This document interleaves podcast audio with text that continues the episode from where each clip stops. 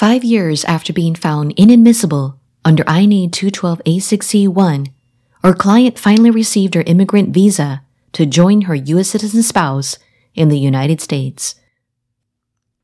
Consistent with normal processing time, USCIS took 10 months to approve her Form I-601 application for waiver of inadmissibility, which we prepared and filed on her behalf. But due to the U.S. consulate, administrative delays, and a presidential proclamation suspending entries from the client's home country, it took almost three more years for her to finally get the visa.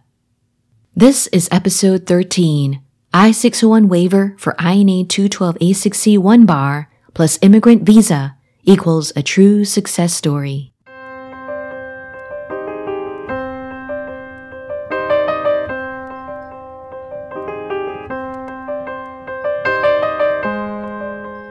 Hello and welcome to The Legal Immigrant. This show uses success stories and Q&A formats to cover US immigration problems that I solve. My name is Diane Williams and I'm a US immigration attorney at Diane Williams Law. Problem Permanent bar under INA 212A6C1. A person who is found inadmissible under Section 212A6C1 of the Immigration and Nationality Act is barred from the U.S. for a lifetime. Unless the person has a factual basis, legal ground, and procedural means to get the bar removed, she must receive a Form I-601 waiver from USCIS before an immigrant visa may be issued to her. To reach an INA 212A6C1 finding, the U.S. Immigration Agency must have facts and evidence showing the person used fraud or willfully misrepresented a material fact to obtain a U.S. immigration benefit. The U.S. consulate found that our client previously married a diversity visa DV1 applicant solely to apply for DV2 visa as his derivative beneficiary. She explained to the U.S. consulate the marriage was real but ended in divorce because the relationship did not work out. The DV1 applicant was found to be ineligible for the visa, and the client never received the DV2 visa. An INA 212A6C1 bar does not require the applicant to actually receive the U.S. immigration benefit, but only that she attempted to get it by fraud or willful misrepresentation of a relevant fact.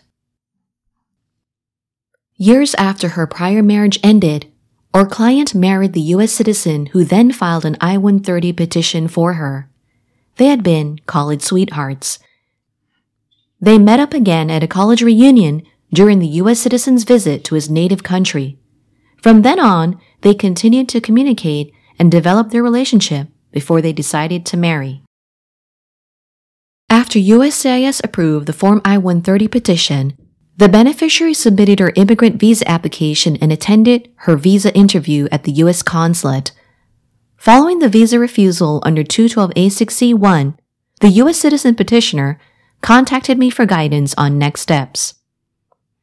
Solution Form I-601 waiver under INA 212I.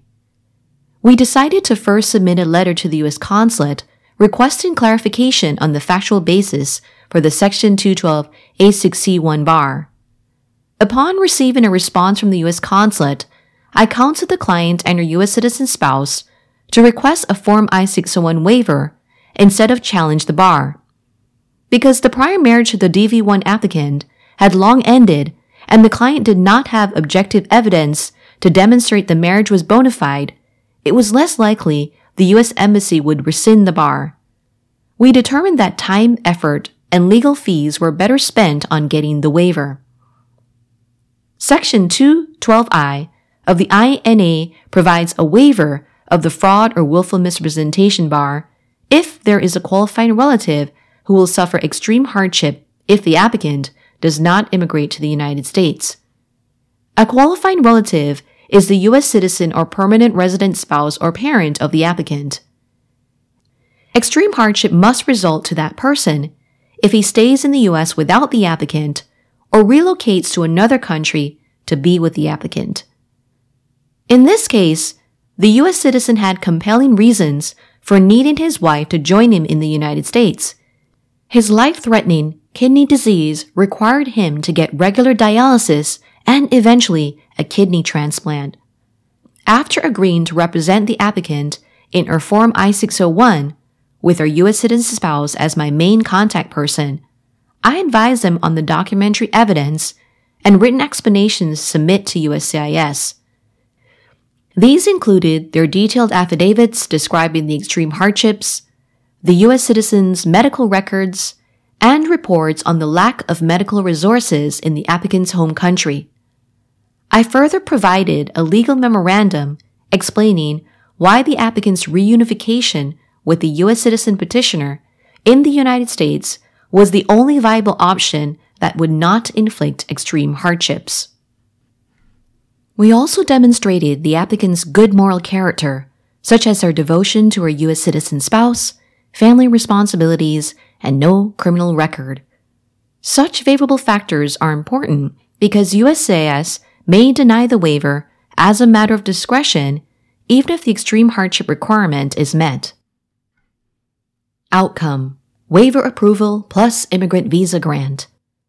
After notifying the client and her U.S. citizen spouse of the Form I 601 approval, I did not hear back from them. As time went on, I assumed the immigrant visa had been issued and they were together in the United States. My representation ended because it was limited to the I 601 waiver, which was granted by USCIS. 18 months later, the U.S. citizen sent me an email, out of the blue, stating the U.S. consulate had placed the case under 221G administrative processing for months.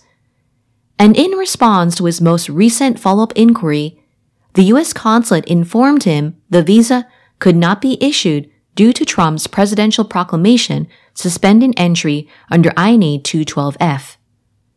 I explained to him that either the travel suspension had to be lifted by the president or a 221F waiver of the travel ban may be requested. He and his wife decided to wait for changes in the administration. After the Biden administration took office in January 2021, the travel suspension was lifted and the 221F waiver was no longer needed. Without additional legal fee, I sent a follow-up letter to the U.S. consulate requesting expedited processing of the immigrant visa. I pointed out the Form I-601 waiver had been approved, the additional 221G documents had been submitted, and the presidential proclamation had been lifted. Several months later, the U.S. citizen informed me that his wife had received the immigrant visa and she was now in the United States with him. The couple remained committed to one another despite their separate residences and long distance relationship. Our client finally became a permanent resident of the U.S. after she was initially refused the visa under INA 212A6C1. Although it took several years for her to complete the immigrant visa process, the Form I-601 approval was critical to the favorable outcome. This is a true success story at Diane Williams Law. The Legal Immigrant provides general information only from Diane Williams Law. Do not consider it as legal advice. Each case is different. Even cases that seem similar can have different outcomes. Have you been charged with fraud or misrepresentation? If you're applying for an immigrant visa or permanent residence and have this lifetime bar, you need an I-601 waiver. Otherwise, if the bar was made in error, you might be able to get it removed through a motion to reconsider. To receive advice on fraud or misrepresentation issues, contact us through our website at dianewilliamslaw.com or send us an email at info at dianewilliamslaw.com.